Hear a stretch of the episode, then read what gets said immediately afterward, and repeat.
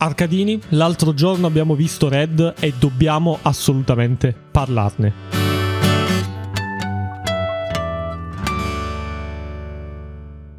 Allora ragazzi, qualcuno in chat già ci ha chiesto... Eh, Perché ci stiamo detto... registrando in diretta su Twitch questa, questa, questa cosa.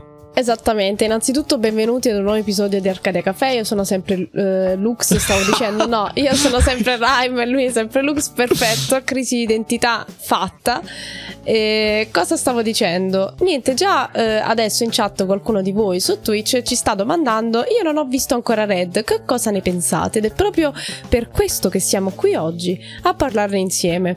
Disclaimer, non siamo dei critici cinematografici, non siamo degli esperti di animazione, siamo dei banalissimi studenti di lettere, però non serve per forza essere eh, chissà chi per dire che cosa si pensa di un film o per esprimere gli spunti che ti ha dato o comunque per capire un film, perché se per capire un film dobbiamo essere tutti critici, allora buonanotte ai sognatori. E, e... e come al solito Time Sketcher si sta buttando giù perché Uh, magari io non ho una conoscenza enorme degli strumenti di critica cinematografici, per quanto nell'ultimo periodo uh, sto cercando di approfondire questa cosa. Ho visto molti film, molti cult, molti, molti anche film d'epoca.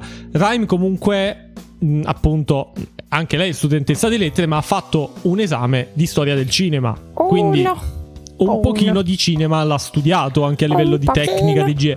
Ovviamente non ha le stesse conoscenze tecniche Così, ma la Di verità... del Dams, tipo. La verità è, che il modo in cui noi facciamo critica uh, dei videogiochi, del cinema, uh, ma forse anche della letteratura, è un modo molto meno tecnico, è un modo che va a prendere uh, la, la, no, non la tecnica, ma piuttosto la narrativa, il messaggio, la comunicazione di, di, e... quel, di quel medium.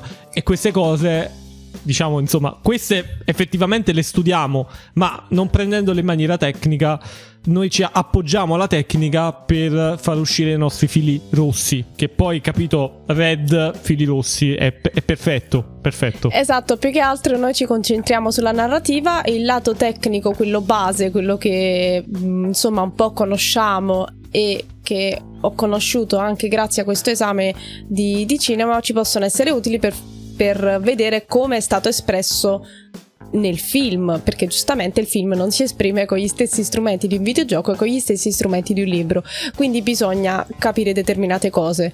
Però, insomma, se ne può parlare tranquillamente, non vogliamo fare la critica seriosa e accademica, vogliamo semplicemente parlarne di perché ci è piaciuto così tanto e perché, secondo noi, soprattutto, è un ottimo film per educare i genitori e le non solo nuove, i ragazzi, non ma... solo i ragazzi, ma soprattutto i genitori. E ne parliamo tra pochissimo. E questa non è la prima volta, tra l'altro, che parliamo di animazione. Infatti, vi rimando all'altro film della Pixar di cui abbiamo parlato, ovvero Soul.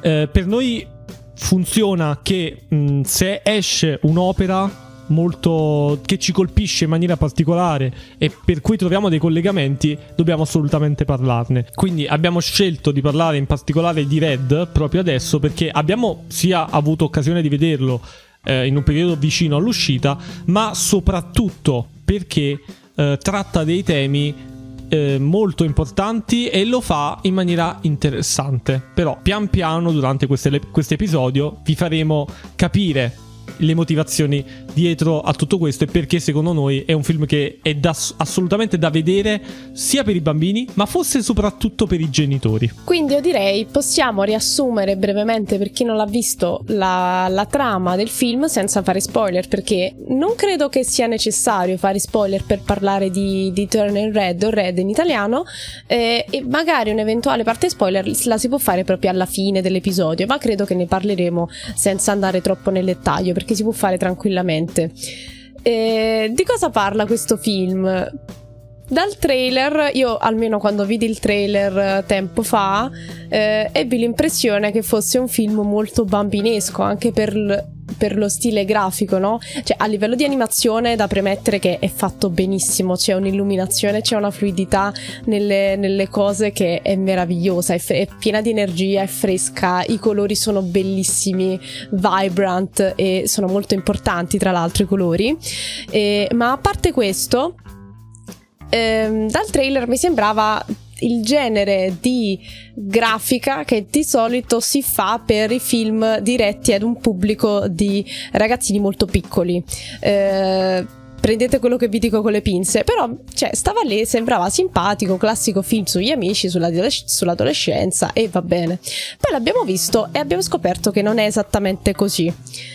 La protagonista, Mei Lin Lee, è praticamente una ragazzina eh, canadese di origini cinesi e vive con la sua famiglia a Toronto e sostanzialmente a 13 anni e il film inizia con lei che ammette di essere adulta, ma ormai perché a 13 anni almeno sul pass dei trasporti pubblici di Toronto c'è adulta, c'è questa scena bellissima con lei che mostra questo pass rompendo la quarta parete e dice adulta 1365. Chissà che cosa sei dopo i 65, non si sa, però boh, eh, però è una cosa molto carina e dice io prendo le mie responsabilità, sono brava, sono diligente a scuola, ho tutti i voti alti, eh, so fare tutte le mie scelte autonomamente, eh, insomma con quel fare un po' pop e poi arriva eh, una scena in cui si inquadra la mamma e dice io sono capace di fare le mie scelte, solo che alcune scelte le fa lei al posto mio. E qui casca l'asino, perché il film è tutto un, eh, basato sostanzialmente sul rapporto tra la piccola May e la madre, la famiglia che eh, lei onora, serve letteralmente, eh, sai il classico onora il padre e la madre, dimenticandosi molto spesso di onorare anche se stessa, che è una cosa che viene detta all'inizio del film. E questa cosa peggiora anche di più perché quando hai 13 anni succede una cosa incredibile che si chiama pubertà, quel periodo in cui cui all'improvviso vorresti essere, eh, cioè ti viene proprio da essere aggressivo, impulsivo, di fare un sacco di cretinate, un sacco di stronzate, perché hai 13 anni ed è quell'età. Quindi questa cosa amplificherà tutto il conflitto generazionale con la famiglia. Il film parla di questo sostanzialmente, ve l'ho riassunto in una maniera proprio all'osso per farvi capire. Vabbè, e... diciamo aggiungiamo il, un pochino la spezia ehm, quando in questo periodo mistico dei 13 anni viene rappresentato in maniera sia simbolica ma anche pratica da una trasformazione effettiva che a un certo punto della, della sua vita ehm, questa, questa, ragazzina scopre che la sua famiglia ha questa benedizione maledizione che eh, in questo periodo ehm, provando emozioni particolarmente forti, si trasforma in un panda. Tutte le donne, in particolare della famiglia, si trasformano in questo panda rosso. May si trasforma in questo periodo okay. della sua vita in questo panda rosso perché la sua famiglia ha questo legame mistico con eh, questa, eh, con questa donna, questa semidivinità, non so se è un dio o un semidio, vabbè, ehm, di cui mi sfugge il nome, perdonatemi, che durante la guerra si trasformò in questo panda rosso per proteggere proteggere il regno e le sue figlie, e quindi ha tramandato questo dono alle sue figlie, poi alle figlie delle figlie, eccetera, eccetera. Questo panda rosso che cosa significa? Eh, molti l'hanno inteso come una sorta di metafora del ciclo, in realtà non è così. Perché o almeno significa... non solo, cioè eh, sarebbe mm, un po' mm. bana- banale dire... Sarebbe banale, sarebbe anche un po' sessista perché mi stai dicendo che tutto quello che riguarda le forti emozioni di una ragazzina è legato al ciclo. Cosa più sessista di questa forse non esiste, però eh, cioè è comunque quel periodo quando hai 13 anni eccetera, ma non è quello quando lei si trasforma in panda rosso semplicemente vuol dire che ha le sue emozioni fuori controllo, come qualsiasi ragazzino o ragazzina di quell'età.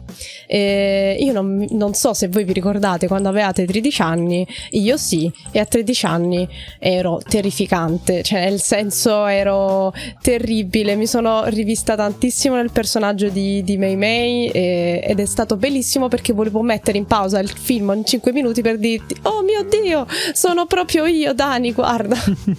cioè ero proprio io. Ovviamente si cresce eccetera eccetera però il film sotto questo punto di vista è molto realistico.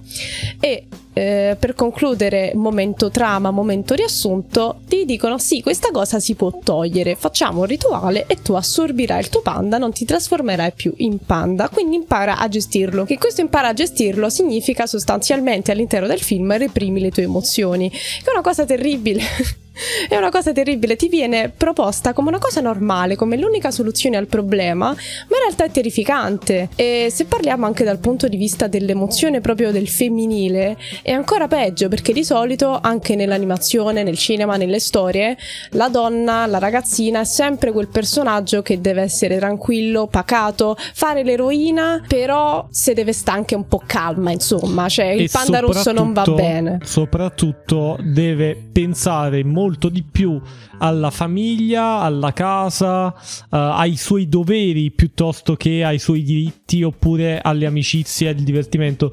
È una figura, almeno come viene mostrato nel film, ma in molte realtà è ancora così, una figura più chiusa dentro le mura di casa, dentro la realtà della famiglia che deve dare la priorità alla famiglia per allenarsi ad avere una famiglia e quindi ehm, c'è questo contrasto già molto, eno- molto grande all'inizio del, del film quando um, que- questa ragazzina deve dire sempre di no alle sue amiche, il suo, il suo gruppo di amiche che sono diciamo um, canadesi e basta, come devo dire, non hanno um, questo retro- retroscena culturale ancora più pressante in quel caso, quindi non rappresentano soltanto il Canada, rappresentano anche una mentalità più aperta, più moderna eh, queste, queste, ragazze che invece dicono dai oggi andiamo a ballare, oggi abbiamo una festa, oggi andiamo a farci un giro. Uh, andiamo, andiamo, al karaoke. Al karaoke. Anche se, anche se è da dire che in realtà, ehm, come, come, dire, Abby, la, la ragazzina eh, cicciotta con la frangetta, in realtà è coreana. Ho visto. E ehm, L'altra ragazza con i capelli rossi dovrebbe essere di origini ebraiche e l'altra ragazza, eh, vabbè, poi c'è Priya che credo che sia canadese, semplicemente è una ragazzina di colore, però è canadese. Cioè sono tutte e quattro canadesi, in realtà soltanto che comunque tutte e quattro hanno dei eh, retroscena culturali diversi, diciamo. Mm. Cioè nel senso sono di origini eh, foreign, non mi viene la parola in italiano. Eh, e la cosa bella del film è che sì, eh, c'è comunque il retroscena culturale dell'onore alla famiglia che viene proprio mostrato all'inizio, che stanno loro con questa foto, eh, me i genitori in questo tempio dove lei in ginocchio li serve, però è una cosa che poi va fuori dal contesto culturale e si può adattare praticamente a tutti, perché io sono italiana, nata, eh, cresciuta a Napoli, sempre qui, però il mio rapporto con mia madre è praticamente uguale oh, no. a quello oh, della no. madre di Mei Mei, quindi non, non cambia molto, diciamo così. Ma andiamo al nocciolo della questione. Perché secondo noi Red è un film così importante e abbiamo deciso di dedicare uno spazio, intero, un, un episodio intero del podcast a questo film?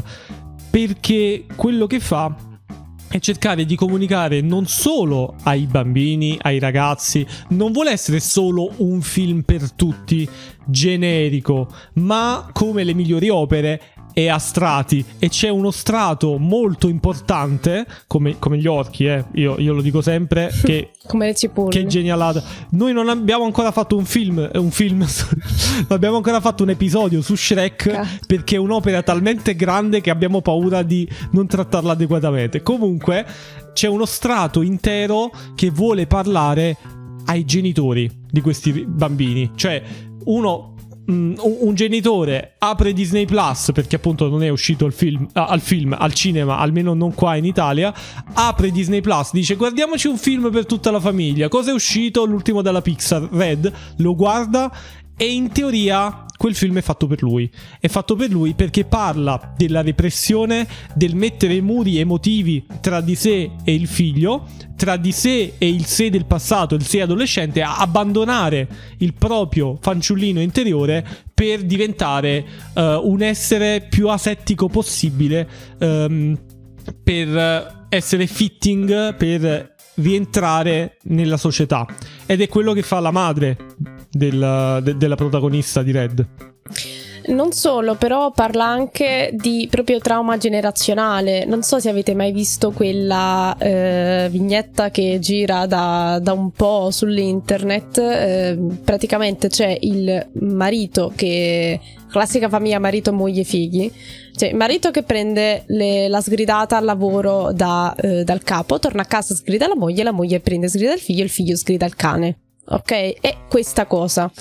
A livello generazionale, non a livello di capo, lavoro, marito, moglie, però in Red succede la stessa cosa. Qualcuno che ha subito un trauma o comunque che ha avuto uh, un'adolescenza più eh, difficile, complicata, poi riversa tutto su, sul figlio, sia le cose negative sia le aspettative.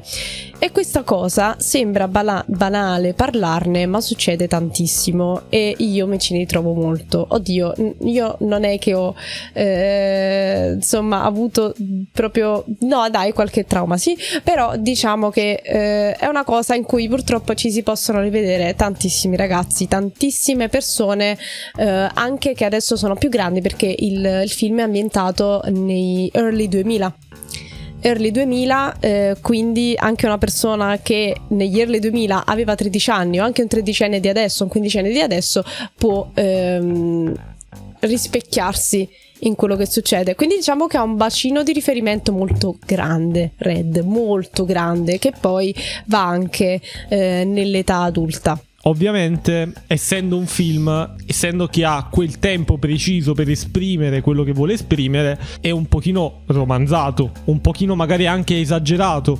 Però quello che, quello che è vero è che un trauma psicologico si, cioè, si può creare anche con tanti piccoli avvenimenti che non sono così Uh, magari importanti oppure assurdi visti singolarmente, ma che creano questo, questa questa barriera che appunto è tra il, il, genitore di adesso e l'adolescente oppure semplicemente tra il genitore e il figlio. Quindi pian piano tutti questi atteggiamenti che non sarebbero interessanti da far vedere in un film, ma che creano questa cosa. Il risultato però è lo stesso. Cioè è una sorta di riassunto ovviamente quello che troviamo all'interno di un film.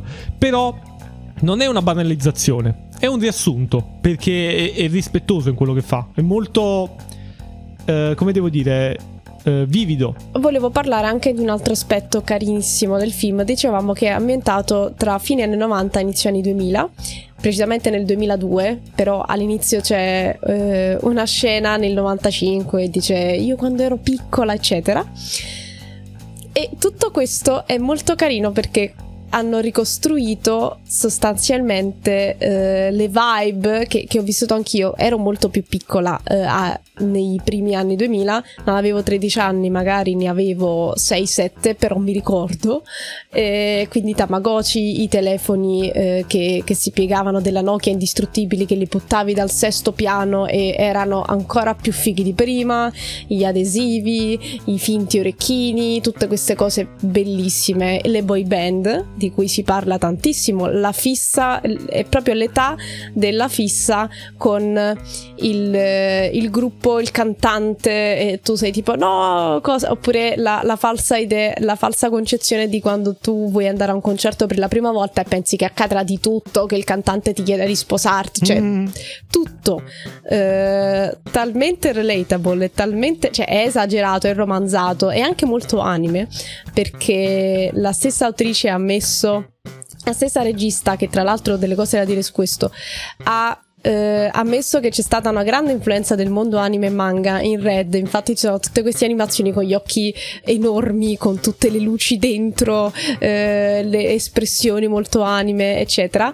E perché, dicevo, la regista, a parte che è, il primo film dopo 40 anni della Pixar in cui la regista è una donna ed è l'unica regista, non è co-regista, eccetera. Ed è scritto e diretto da lei e il film si basa in parte sulla sua eh, infanzia, diciamo, sulla sua esperienza. A proposito dell'introduzione, ed è una cosa che viene fatta durante tutto il film, c'è un'incredibile economia ed omogeneità in quello che ci viene mostrato, cioè ogni immagine, ogni oggetto, ogni concetto che vediamo all'interno del film ha un senso a livello di, di trama, è tutto importante. Le, le, cose che vengono mostrate giusto per il divertimento di mostrarle sono davvero poche. Magari, ad esempio, il Nokia, no? Che è un meme e quindi viene utilizzato all'inizio per attirare un po' l'attenzione. Ma ad esempio, già il Tamagotchi è un simbolo degli anni 2000, ma è anche importante all'interno della storia.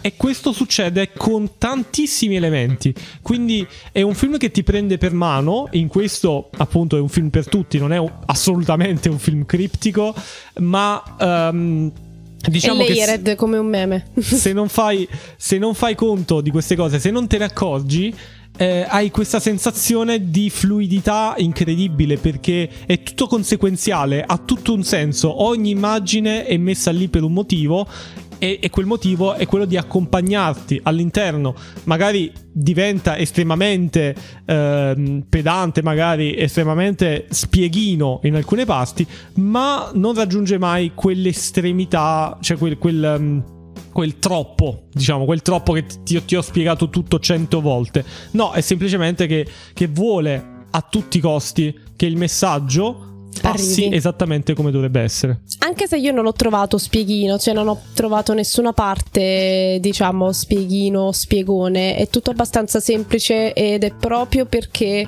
eh, non c'è questo voler spiegare tutto e voler fare il recappone finale che il messaggio arriva così forte, perché molto spesso spiegare eccessivamente le cose fa l'effetto opposto di, di diluirle e non farle capire, invece non dicendo alcune cose si capiscono capiscono meglio.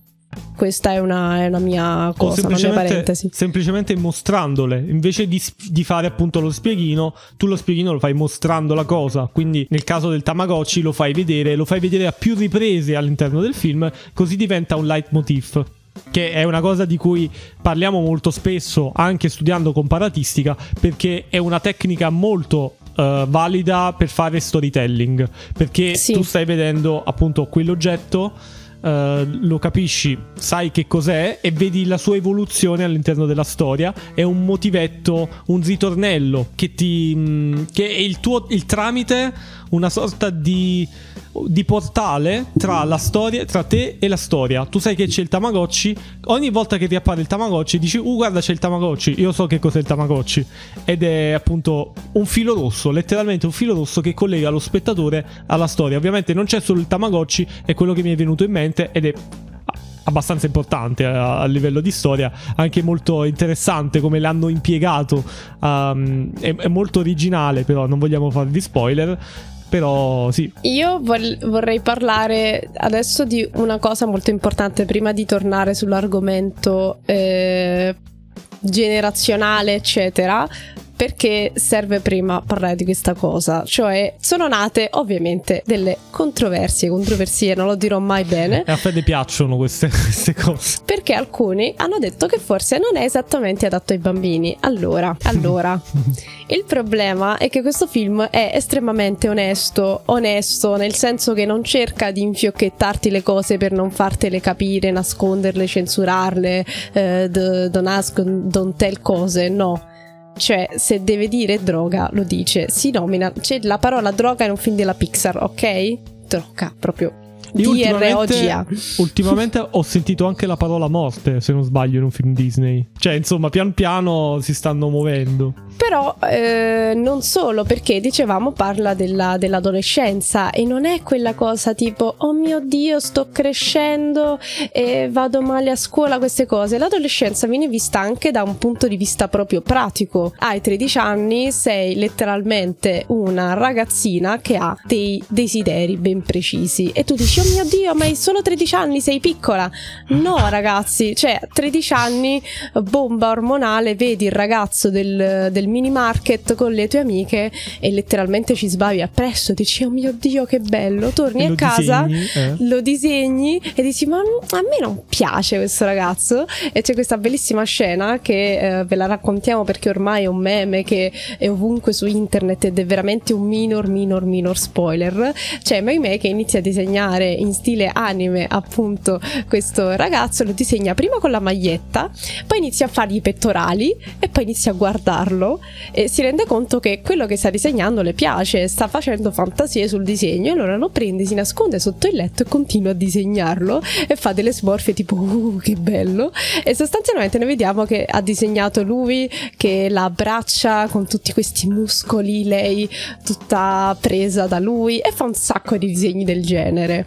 Eh, fantastica su questo ragazzo. Arriva la mamma, scopre questo quaderno in modo molto divertente, dice: Oh mio dio, che cos'è questo? E, e lei fa: eh, No, è solo un ragazzo. Un ragazzo ti ha fatto queste cose. Fa vedere un disegno dove sostanzialmente la abbraccia. Però la mamma iperprotettiva. Oh mio dio, ma quanti anni ha? Quanti anni non ha? Chi è che non si è preso una cotta per qualcuno di più grande? Siano eh, ragazzini o ragazzine, cioè è, è, normale. O anche la celebrità di turno, eh, eccetera. Allora la mamma prende, va dal ragazzo del mini market e gli fa vedere i disegni, cosa che mi ha fatto morire dentro perché... Eh, e questa cosa ve l'ho detta perché eh, e qui viene nominata la cosa che dicevo prima perché dice vedi questo è quello che succede quando non ti metti la protezione solare e ti fai di droghe tutto il giorno. Letteralmente gli dice questo in un film che avrebbe anche come target dei bambini. Questa cosa mi ha fatto innamorare, non solo perché si parla effettivamente del eh, desiderio femminile che insomma è normale a 13 anni, ragazzi, sono dei ragazzini, siamo dei ragazzini, siamo passati tutti, quindi perché nasconderlo? E soprattutto viene detto in maniera così naturale, così spontanea. Eh, c'è anche quella scena dove appunto la mamma non se, ne, non se, ne, fa di dire che il tizio si fa di droga tutto il giorno perché ha fatto quelle cose alla ragazzina, che poi non è vero. Eh, questa cosa è stata molto carina e ovviamente Bravo. è la cosa che ha suscitato polemiche perché, oh mio dio, state dicendo che le ragazzine sbavano così tanto davanti ai ragazzi a 13 anni, ma non è vero, mia figlia non fa così. Eh, questo è quello, il, il, problema, il fatto dei muri, perché tu stai mettendo, stai proiettando l'immagine che hai di un, di un bambino su tua figlia. E il problema è che tua figlia, eh, insomma, cresce in fretta, come devo dire, da, già da 10 a 12 anni c'è una differenza enorme, ma tu la consideri ancora una bambina. E, e tu, cioè, tu, intendo, questi genitori elicottero magari continuano a considerare i bambini cioè i figli, i bambini, anche quando hanno 20 anni. E, e, succedono fatti come, come quello là, appunto, de, della madre che va a sventolare i disegni in giro, o ancora peggio, che inizia a controllare ossessivamente la figlia anche a scuola che si, la vedi che si nasconde dietro l'albero eh, ovviamente è esagerata come cosa ma c'è un fondo di verità eh, la scena di, di, lei che si nasconde dietro l'albero e che va a osservarla a scuola è un po' così. Però quella in cui cerca di. Le, le, strappa il diario da mano e si mette a leggere tutti i fatti personali della figlia, quella è molto e tristemente realistica. Perché è una cosa che succede. Viene continuamente invasa la privacy dei, dei, dei ragazzi quando, dicendo quando che per il loro bene, dicendo che ma io sono tua madre, ma non devi avere vergogna di me. No, è la mia privacy. Sto facendo per dei disegni dire, anime su un ragazzo. Levati. Per poi dire no, questo non devi farlo, questo, questo non devi pensarlo, questo vestito non devi volerlo, questo concetto non ci devi andare.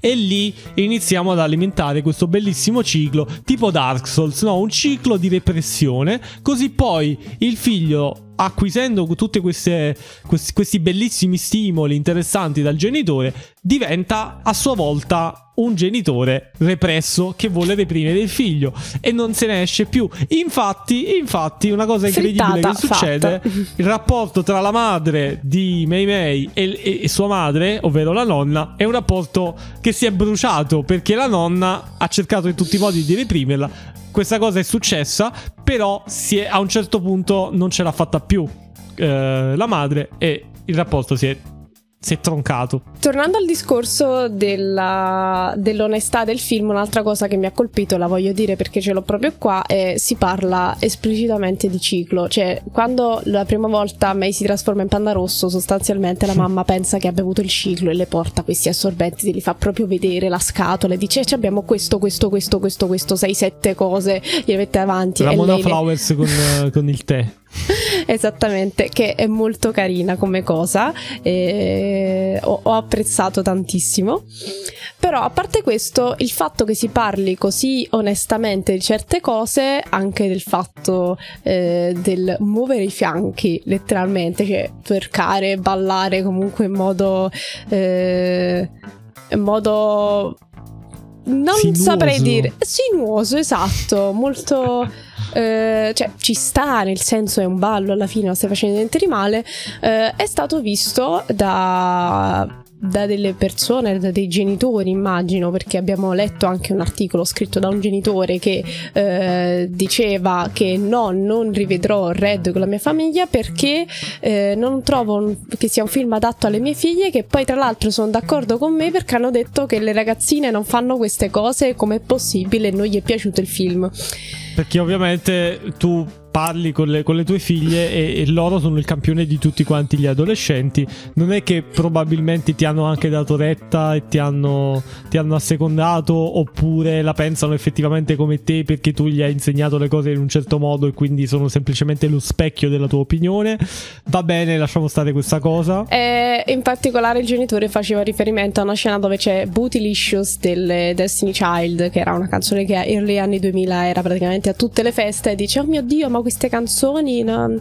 cioè, che aveva un ballo molto appunto Vabbè, molto Bootylicious, insomma. Appunto, e dicevo no, ma è troppo esagerato, non state raccontando la verità. Ragazzi, ma non è, cioè, genitori, cioè non ragazzi, ma non è vero. Ma poi che cosa c'è di male? Infatti c'è una bellissima scena dove Mei fa eh, a me piacciono i ragazzi, a me piace girare i fianchi, mi piace troppo come lo dice in inglese, I like gyrating, fa così.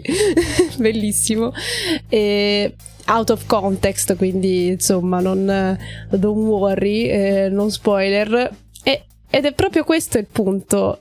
Forse le, le figlie o comunque i figli di, di questa persona o non dicono cose o non esternano al genitore determinate cose o il genitore non conosce i figli o semplicemente ormai è troppo tardi. Eh, Tim, rispetto la tua privacy per questo busso, ma facendo valere la mia autorità di padre lo stesso, ritornando alla questione privacy. Bene. E questo l'ho letto senza fare pausa perché giustamente Delfino, che siamo in live, ha fatto un commento giusto al momento giusto. Grazie Delfino. non è l'unico, in verità ha scritto anche che la metamorfosi, che è un tema molto comune in letteratura, anche latina, tipo l'ecantropia oppure Kafka o molte altre cose. Un modo per esternare in modo nascosto sentimenti e istinti. Sì, sì, il tema della metamorfosi è molto interessante per estremizzare alcune situazioni e per spiegarle meglio così, metterle in evidenza uh, lì e, di, e dire ok, c'è l'elefante nella stanza, qua è il panda rosso nella stanza, non possiamo eh, evitare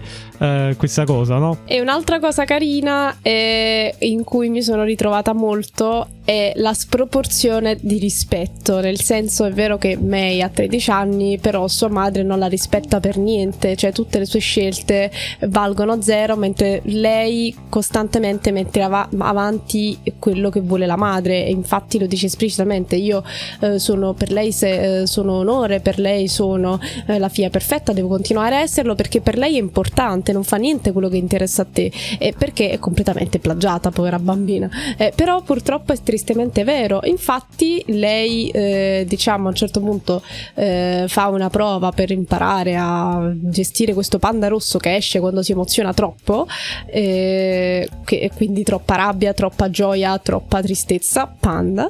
Toda, quindi deve essere piatta. Quando quando è piatta non esce il panda. Supera questa, questo mini test, diciamo, e quindi dice: Ok, visto che adesso ho superato il test, una cosa da chiedervi. E lei vuole andare a un concerto, no? E dice: Fa tutta una presentazione PowerPoint col proiettore, bellissima. Ho, ho adorato perché io da piccola facevo le stesse cose con i miei genitori, le scri- scrivevo delle lettere a mano con gli schemi e disegni per spiegare perché io dovevo fare una determinata cosa e loro dovevano dirmi di sì. Quindi la capisco troppo. E fa: Ok, concerto, perché devo andare con tutti gli schemi? Bellissimo. La mamma le dice senza neanche guardare no. No. E questa cosa è super tossica. Può sembrare banale, però è proprio un fatto di sforzo e reward, no? Eh, lei diceva ok mi sono sforzata da parte mia a fare questa cosa che a te fa piacere fai una cosa che fa piacere a me e la mamma no perché? Perché sono tua madre, che è una delle cose più sbagliate da, da poter dire. Sì, a, a livello educativo, perché appunto quando dai, dici un no, devi dare una motivazione assolutamente, perché se no quella, cioè, que- quella persona pensa, vabbè, allora posso fare il cazzo che mi pare quando ho il potere di, di farlo.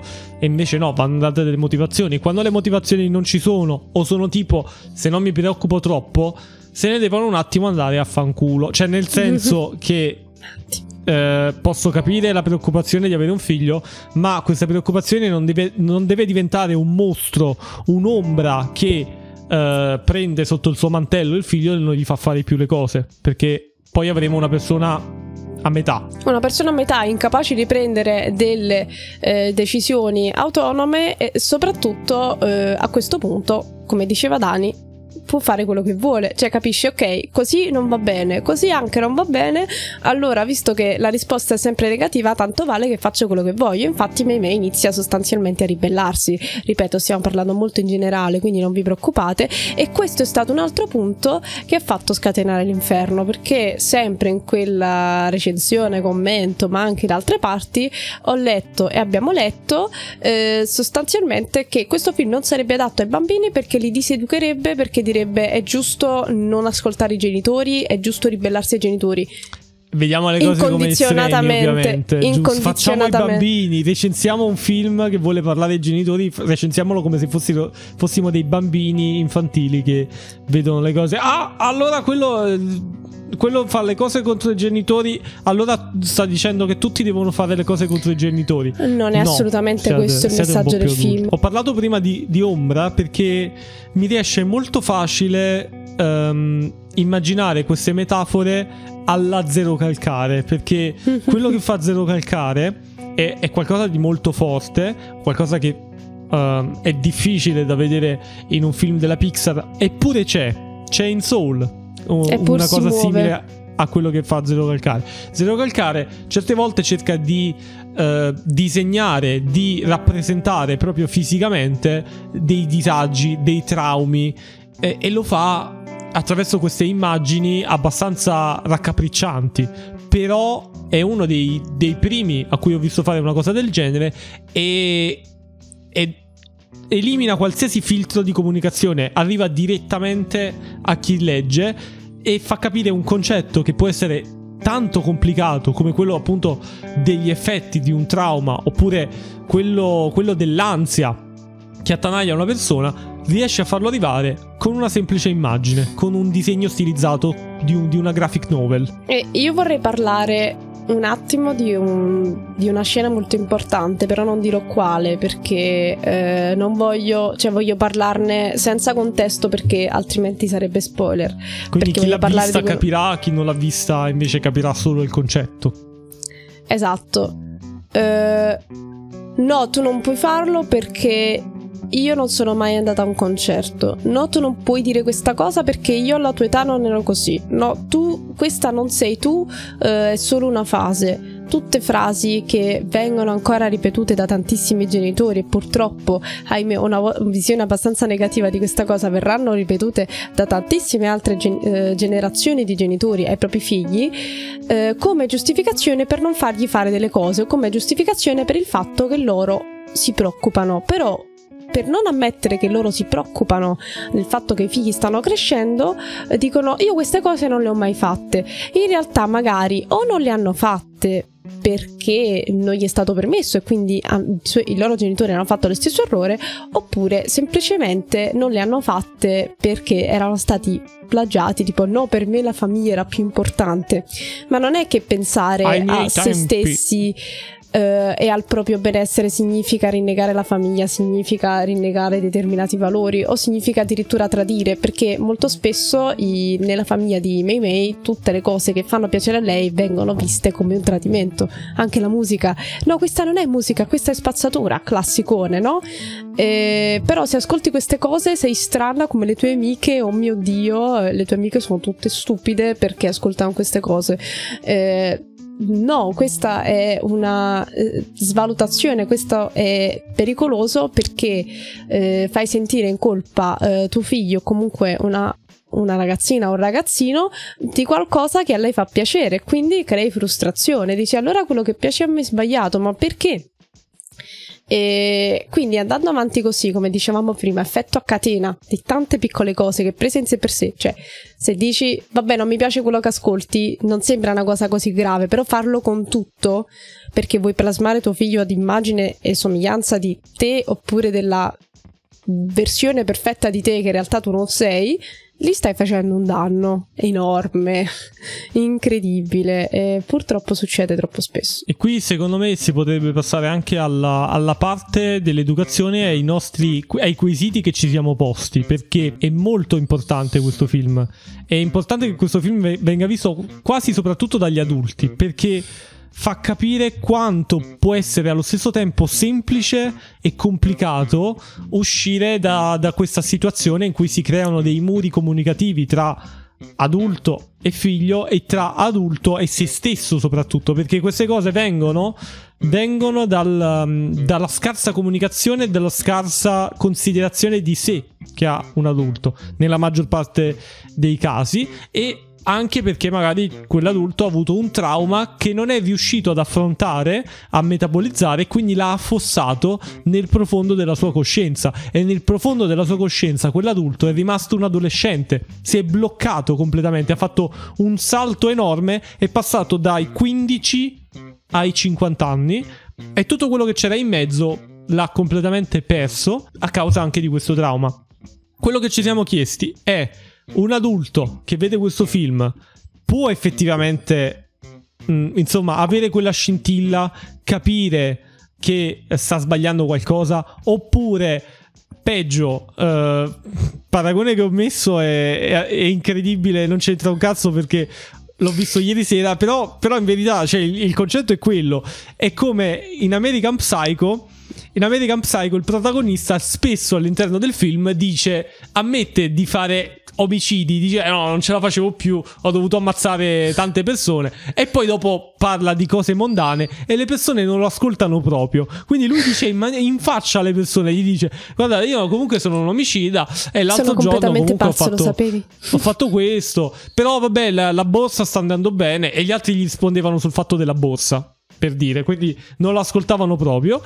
E il pericolo è questo che un genitore guardi con il proprio figlio questo film e non sia davvero attento al film perché dice vabbè io lo sto guardando per mio figlio, è un film, è un film per mio figlio, non è per me. Cioè perché nella nostra idea dovrebbe iniziare così la questione, cioè il padre e la madre fanno vedere questa cosa al figlio, genitore 1, genitore 2, fanno vedere questa cosa al figlio e, e poi si accorgono che effettivamente c'è un messaggio anche per loro. Però questa cosa succede soltanto a una determinata uh, categoria di persone che ascolta, che appizza le orecchie e non stacca il cervello quando guarda i film. Eh, aiuto. Succede? Eh... Non succede? Come bisogna. Come si può fare ad educare le persone? Io, per esempio, ho tanta paura perché io vorrei farlo vedere ai miei genitori. Perché io vidi con mio padre Soul e quello lo capì, cioè gli piacque molto. Eh gli piacque molto, però ho capito perché era molto, forse era molto più ehm, nel target di Red. Paradossalmente cioè... solo è più leggero, perché tratta di temi sicuramente importanti, la ma muerte. che vediamo più distanti. Per esatto. quanto uno possa avere anche 90 anni, magari eh, è più facile mm, trattare que- quel tema in quel modo piuttosto che trattare di qualcosa di estremamente concreto, estremamente quotidiano che tutti in un modo o nell'altro abbiamo vissuto. Cioè, o siamo genitori o siamo figli, o entrambi. Quindi non c'è un fatto un fatto. Cioè, anche, anche, i ragazzi adottati hanno comunque dei genitori, quindi non, non stiamo parlando nemmeno di, di, di, biologia. Oppure non è che succede soltanto appunto ai cinesi o ai cinesi in Canada, ai canadesi. Ai no, canadesi in cosa... Cina. Cioè, il, il fatto della, della rappresentazione della, del, della famiglia cinese è diciamo un, un, gusto un gusto un, un, ma perché parte dalle, dall'esperienza Però... personale della regista che spoiler è cino-canadese. Quindi esatto, lei quindi... ha preso praticamente tutta la sua infanzia l'ha messa in questo film e lei ha dichiarato volevo fare un film in cui eh, parl- si parlasse di questo mio trauma eh, dell'infanzia però in modo più leggero e con eh, come stratagemma per parlarne questo panda rosso. Quindi tutto quello che succede a parte il panda rosso is real story diciamo così praticamente. Tra l'altro, la doppiatrice inglese della mamma è praticamente l'attrice, eh, l'attrice di Grey's Anatomy. Ah, bello. E, e quindi il quesito, il quesito, finale di questo episodio è proprio questo sulla, sull'educazione. Tra l'altro, proprio in questo periodo c'è una, una bella conversazione in atto sul, sulla questione di come educare eh, le persone in un, in un, ambito molto più specifico che è quello dei videogiochi, come educare al videogioco, come, eh, come fare, far fa- fare game critic, come far approcciare le persone al videogioco. E insomma ci sono, ci sono altri podcast, ci sono altre persone che stanno discu- disquisendo di questa cosa, come ad esempio Game Romancer, eh, Francesco Toniolo, ma anche il nostro, il nostro caro Damians che, che, è passato, cioè è passato nel senso abbiamo fatto un episodio su Gris eh, con lui e, e qual è la cosa in comune tra questo film e questo discorso dell'educazione all'interno dei videogiochi e appunto questo film potrebbe essere un modo per, per educare le persone? No, ne serve, serve un modo più, ancora più diretto? Serve qualcosa di più personalizzato? Serve che le persone cambino mentalità? Come si fa a far cambiare mentalità alle persone? Come si fa a far perdere i pregiudizi alle persone? Forse non c'è una risposta. No, no, Io... Non ancora. Allora, io per esperienza personale ti parlo che feci vedere a mio padre Persepolis il film. Uh, per chi non conoscesse la versione animata della graphic novel di Margianza Trapi che parla della guerra Iran-Iraq e mm, sostanzialmente di lei che scappa dall'Iran perché c'è stata la eh, vennero i talebani, cambiarono un sacco di leggi e quindi lei se ne dovette scappare, tra l'altro è una storia vera. E hanno fatto l'adattamento cinematografico con lo stesso sti- stile fumettoso, diciamo, in film d'animazione, molto bello, me lo fecero vedere alle medie, il mio professore di italiano eh, che ringrazio tutti i giorni per avermi fatto scoprire cose del genere. Eh, tra l'altro, la protagonista doppiata da Paola Cortellesi, che è stata bravissima. Però a me piacciono queste chicche, queste cose. Eh, lo feci vedere a mio padre. E ci misi veramente fatica per, per, farglielo iniziare perché mio padre diceva: Sì, ma è un film d'animazione. Non mi scoccio di vedere il film d'animazione perché è un cartone, non riesco a vedere. Eh. È quello che dicevo, che magari appunto può capitare che la persona... Ce l'ho fatta, gli è piaciuto alla fine.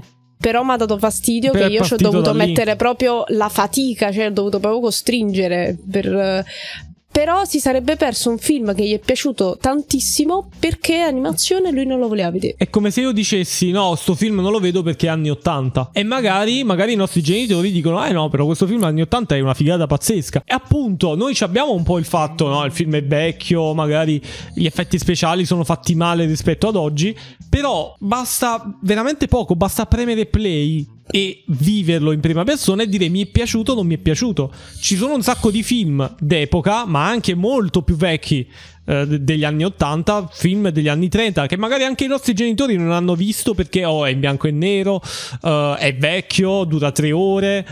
Eh, è una palla, ehm, lo conosco solo di nome, ma se lo vai a guardare effettivamente ha ancora un sacco da dire. E questa cosa, torniamo alla nostra cara letteratura, vale anche con ad esempio Dante, che tutti hanno paura di leggere, oppure Petrarca, Boccaccio.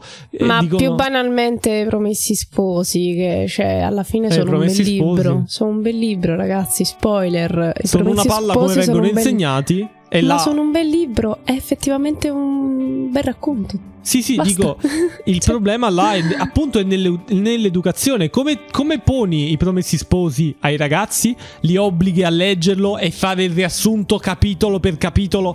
Porca puttana. Cioè, quanto può essere palloso vivere un'opera, un romanzo, facendo il riassunto capitolo 1, capitolo 2, capitolo 3? Cioè, che cosa gli stai insegnando a sti ragazzi? Che, che, quando leggi il libro la cosa importante è che tu capisca la trama, che tu capisca il fattoriello. Che, so, no, che tu lo impari a memoria. Napoletano. Che devi, e... devi, sapere a memoria tutti, tutti, tutti i fatti. Spoiler, non è così, per fortuna, anche per fortuna mia, perché io ho una memoria veramente scarsissima, però quello che mi rimane nella memoria di solito è il messaggio. È, è quello è quello che c'è dietro la trama e secondo me è, è, una cosa molto più importante della trama stessa ed è il motivo per cui Promessi Sposi è così importante e va effettivamente studiato. Quindi sono molto più um, interessanti degli approcci anche estremi come come ha fatto ad esempio appunto Francesco Toniolo, che può appunto piacere o non piacere il modo in cui, in cui l'ha, tra- l'ha trattati. E speriamo, speriamo di, di riuscire a organizzarci per fare una chiacchierata, perché per, potrebbe essere interessante parlare con lui di queste cose. Molto più interessanti, molto più interessanti di come viene insegnato questo, questo, questa bellissima opera, come viene incucchiaiata. Eh, propugnata a scuola come, manco, com, come se fosse un vaccino contro l'ignoranza. Sì, ma no, non, non, è che fai un'iniezione intravena di promessi sposi e la persona diventa acculturata. No, perché poi quella persona, se glielo insegni male, te lo ripeti a pappardella e dimostra di non aver capito un cazzo. E quindi è stato tutto, per, penso, per tempo perduto. Perdo tempo. Ho finito il mio rent uh, in questo momento. Comunque, Arcadini, questo era Red per noi, o almeno la nostra visione all'interno di, di quest'opera. Ovviamente non abbiamo detto tutto, c'è ancora c'è ancora uh, materiale per parlare ed è qui che entrate voi uh, in, in, gioco perché potete dirci la vostra opinione su questo episodio, aggiungere la vostra opinione quando vedete il film se non l'avete ancora visto, oppure se avete già qualcosa da dire potete scrivercelo su Telegram, su Instagram. Noi vi invitiamo altresì ad iscrivervi al nostro canale YouTube per la versione video dei podcast, a followarci ovviamente su Spotify o sulla vostra piattaforma di streaming preferita perché è Inoltre, soprattutto su Spotify e su Apple Podcast, potete anche lasciarci una recensione delle bellissime stelline. Vi invitiamo a farlo perché per noi è di un supporto incredibile, ci fa sentire molto bene e ovviamente non dovete per forza insomma dirci ah, tutto perfetto, tutto rose e fiori. Le critiche sono benissimo accettate all'Arcadia Café e ci aiutano a crescere in verità ci aiutano a crescere e come speriamo che vi abbia dato, vi abbia aiutato a crescere in qualche modo quello che abbiamo detto su Red oggi, anche se eh, insomma ci siamo tenuti, non dico un po' stretti, però abbiamo cercato comunque di non fare spoiler, quindi tutto quello che avremmo potuto approfondire facendo dei grossi spoiler della trama non l'abbiamo detto perché volevamo che questo episodio fosse fruibile dal, da più persone possibile. E infatti eh, qui entrate in gioco voi come ha detto Lux, eh, perché per parlare di tutte le cose un poco più specifiche possiamo tranquillamente parlar- parlarne insieme. Detto questo, ragazzi, grazie mille per aver ascoltato fin qui. Grazie mille. Noi ci, as- ci, riascoltiamo la settimana prossima, sempre di martedì, è il giorno, il giorno dell'Arcadia Café podcast. E niente, gra- grazie, come ha detto anche Rhyme, grazie. Io sono Lux. E io sono Rhyme Sketcher e fate uscire il vostro panda rosso è importante. Esatto. Ciao ragazzi.